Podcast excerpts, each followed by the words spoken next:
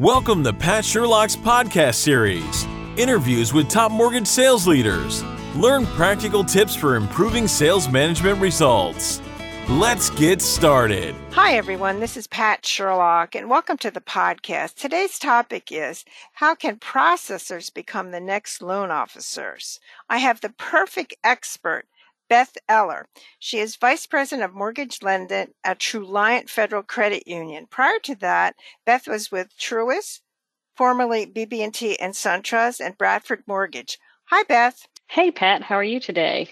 Good. Actually, I wanted to congratulate you. I saw when you were a 2021 rock star, according to the Credit Union magazine. What an honor.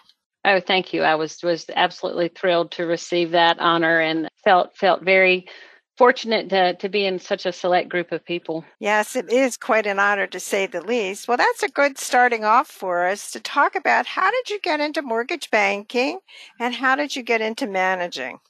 well, like most people, I didn't um, grow up thinking, oh, I want to be a mortgage lender or a mortgage banker. You know, it's something you tend to to fall into and i think you either either love it and stay in it for a long time or, you don't like it at all and, and get out. But i um actually graduated from college and moved to winston-salem to be close to my boyfriend at the time now husband of, of 33 years and and needed a job. And so i got a, a job as a temporary receptionist at a mortgage company and just really loved it and had family members in the mortgage business. My uncle was a career mortgage banker and called him up and told him I was working as a temporary, and he came and took me out to dinner and talked to me all about mortgage lending. And, and I like to say, 35 years later, here I am, um, you know, and really enjoyed every aspect of it that I've done. I, I did the temporary receptionist job for about four or five months, became a processor, did that for about four years, became an originator, did that for about 10 and then moved over into the management side and was a regional manager for a long time at, at BB&T and have since moved on and uh, have been at Truliant about two and a half years now and, and really enjoy the, the credit union space as well. That's been a big change for me, but um, have found it really exciting to be in a, a, place that is growing and really cares about their members and, and how they're treated. So, Beth, how did you get into managing? So, you made the transition as an originator to managing. How did that all happen?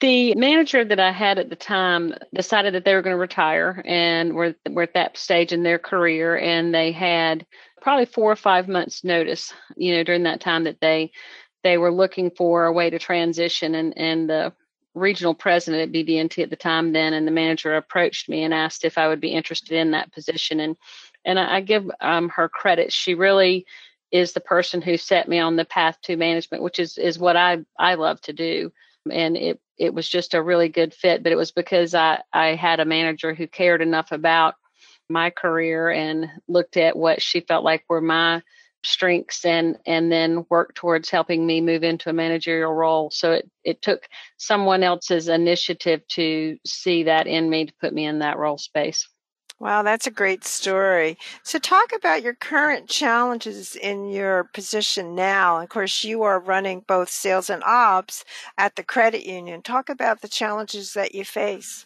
Pat, it's such an interesting time in the world of mortgage lending, as we know, certainly with interest rates dropping the way that they did. And um, due to COVID, and, and now with the Fed beginning to taper off their purchases and and watching to see where rates will go, I think we all know there's not a lot of room for upward movement with rates. But it's just an interesting time in in mortgage lending overall, with the the huge volume that we've had, and then what's expected to be slowdowns predicted by Fannie, Freddie, MBA, everyone you know in the next couple coming years with with refinances going away. It's interesting to be at a, a credit union. Where we're trying to grow our line of business here. And when i got here it was a fairly small department with about 12 to 14 employees in it. We're now up to about 40 um, and feel like we still need to continue to grow even with the the downturn in volume. And so you're you're looking at employees and trying to figure out who who in the group is a person that would be good elevating into another role who's a great role player where they are people that are happy with the job that they have currently or trying to add staff. And and certainly in a refi boom it's a very difficult proposition to to add staff in in the mortgage world. And i think we're starting to see that kind of change some. There have been a couple of big layoffs announced just this week in the in our market area in north carolina um, and we had to take advantage of this, some of that and pick up some good players as well. So, talk about the trends that you see in mortgage banking for the next year or so. Certainly, and I think the big one everyone sees is that we are going to move away from a, a market dominated by refinances and dom- and move into a market that will be primarily purchase driven, which is you know an entirely different type of transaction. You've really got to have speed, you've got to have quality of service, You've got to be able to be competitive in your rate offerings. Uh, the the housing inventory continues to be the biggest driving factor, I think, in the purchase money market. And it, indications recently have shown that that's easing up a little bit, but really not a lot. And I think the other big thing too, Pat, you know, we're really big on electronic delivery here, and we've done e-closings, fully fully e-closings in North Carolina with uh, True Lights on those for a couple years now. And in fact, we're getting ready to do our first full RON closing, which means that all the parties will be in different locations under North Carolina's emergency video notarization law. But I, I think technology improvements like that are going to really start to differentiate competitors from each other. It's going to be all about service and delivery in mortgage for the next two to three years. That's a great point to say the least. And it'd be interesting to see how that segments lenders who haven't made the investments for sure. So with all the changes in mortgage banking, and you just talked about RON and electric, electronic closings, how do you stay on top of all these changes? Well, certainly we read a lot of what comes out. You know, I, I, pay attention to what's in the in the mortgage industry news that you can see that's out there. And our our LOS provider too, you know, they they will push you in directions and say, "Hey, you know, have you looked at this?" If you go to you know any mortgage bankers conventions ACUMA any of those things you know there are plenty of third party vendors out there that are saying we've got things that are a better way to do this or look at this maybe it's maybe it's Simplifile it's a way to you know uh, record your your deed cancellations, or maybe it's an LOS system improvement or a pricing engine improvement. But there, I think technology, keeping up with technology, is one of the biggest challenges that that most businesses have today, um, and staying in front of that. You know, and understanding the improvements that you can make. It's all about efficiency gains when you get into a market like we're moving into because your cost can really be a problem for you when there's fewer loans to do in the markets. Everybody's fighting over kind of a smaller piece of pie, if you will. And what you want to do is is make sure that you're as efficient as you can be so that you don't have costs that affect your rates, it affects your pricing, it affects your profitability. So you've got to really learn to become streamlined. Well, let's move into our main topic and talk about, and you started as a processor back in the day. Talk about this issue as a career path of moving processors into originators. A lot of companies still view the processor as somebody that is just administrative. I think all of that is changing, and this leads to this other issue when it's difficult to hire originators that we need to kind of look at the path, a career path, starting with the processor. What are your thoughts on that? Yeah, I think there's a really easy migration from, from a processor to an MLO if you have the right person in the role. Processors can be paper pushers in some organizations where they're really just verifying that the document is there and pushing it forward to the underwriter. But if you have a processor who really serves as a, a credit review, maybe even consider them as like almost a junior underwriter. Then you have a person who really understands at a deep level what it takes to put a file together. You know, and I always say processing is the backbone of mortgage lending. If you've got a good processing group, then everything else tends to pretty much fall in place. Um, you need quality in, you need quality loans coming in, certainly, but that processor can take that file and they're what makes all the difference in the timing of when it's approved. They're what makes the difference in the conditions that are placed on the file. And so, what a better person to become a mortgage originator in the end because they have that understanding of if I do this, then I will get that as a result of it out of out of the underwriting process. Some people, their personality fit, you know, as a processor, they may not want to be a salesperson. Some do, and I think I think that there are, are roles for each, um, but I think it's a great way to train people to become an originator. Um, they have all they're equipped with all the tools at the end of a you know a period of time, whether that's six months, a year, two years, whatever you choose. You know that processor can actually during that time also learn some of the sales aspects of of lending too. When you have a really good processor MLO team, that's such a positive force and a can dominate a market, you know, if you've got a really good LO with a really good processor. And those teams too, typically you see over time, those processors may well become an originator and, and do that very proficiently. So, Beth, how did you move from processing to origination? And typically, what you tend to see on the processor side, uh, either management doesn't see them as future loan officers, or the processor themselves needs time period to bridge. Did you have a bridge period where you moved from obviously a salary to the commission side? Um, I did a little bit. Yeah, I, I knew pretty early in that that I wanted to be an originator. I enjoyed the time that I had processing. I spent about three and a half years as a processor and, and learned a lot, as I've said during that time, found it very valuable, but was fortunate at the time to be with a company that would allow me about a six month window to really get into the origination side of it. And I worked at that time when I was a processor too. I, I took advantage of going out to trade organizations to making myself visible out in the market and and not in a way that would compete with the loan officers that I worked for, but certainly as a way to complement them. Um, you know, so by the time I got ready to move into the origination side of it, I already had contacts and new people. I think it's we all can appreciate it's pretty difficult to start new in in the business, and I think that's one of the reasons for this conversation, Pat. You know, is it's hard to to take somebody and start them as an originator day one on the street without putting a lot of really expense into that person. If you take a processor who's kind of a known quantity in the market, I think you stand a much better chance of being successful with it. But somebody's got to have the the vision to do that. And I think you know one of the other things in today's market too, the mortgage business, much like others in the credit crisis, really didn't hire up or staff up. We didn't put a lot of new people into the business, and so you've got kind of this 10 year gap where not a lot of people got into mortgage lending. And so you have a need to have processors come in and fill that space where you've got originators that are aging out and uh, processors are just the perfect candidate to do that. It's a it's a pretty easy onboarding and training ramp up if you're a processor to understand what you need to be an originator. Well, that leads to my favorite topic where we're going to talk about training. And so talk about what training that you think that you need to provide to move that processor into an originator position. We definitely start, you know, first thing is just credit based training. So make sure the processor understands self employed borrower income, asset verification, um, you know, all of those those credit components that go into a file, the collateral, the credit capacity, you know the things that we all have been trained to look at. And so once you're proficient in that then i think it's important that you start to layer in along that way people skills understanding you know customer service or in our case member service. What is it that you're trying to achieve is kind of what i always like to ask of, of my staff. So what are we trying to achieve? If we want to grow processors into mlos what are the components they need? And a big part of that is the customer service piece the networking piece the sales piece time management um, in today's world, social media management.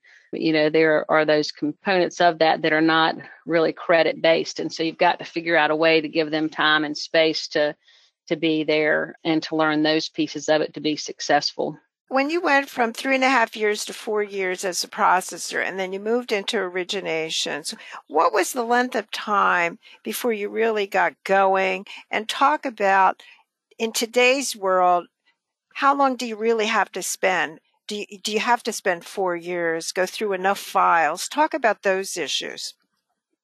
well, I've, I've been around a long time, so things well, were too. slower back then. you know, this is we used to calculate, you know, APR manually back in those days. So, and a fax machine was high technology.